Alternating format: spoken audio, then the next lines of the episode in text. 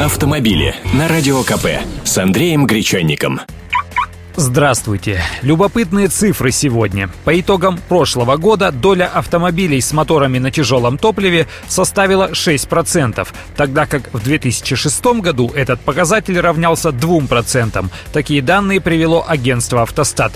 Получается, российские автомобилисты в три раза чаще за последние 6 лет стали отдавать предпочтение машинам с дизельными двигателями. И все же до европейцев, которые ценят дизельные машины за экономичность, нам пока пока далеко. Это в Германии 47% новых автомобилей на солярке. Большая часть дизельных моторов у нас в России используется на внедорожниках и кроссоверах, а также на пикапах. Впрочем, сейчас дизели появляются и на бюджетных городских моделях C и даже B классов. Причина низкой доли продаж машин на солярке кроется у нас в низком качестве топлива. И это не безосновательно, ведь качественное дизельное топливо можно найти на брендовых АЗС в центральных, северных регионах и на юге России. На Урале и восточнее с этим дело обстоит совсем туго. А в это время среди всех купленных в прошлом году в России новых автомобилей лишь около 3% были заднеприводными, хотя в позапрошлом году на такие транспортные средства приходилось около 6% продаж,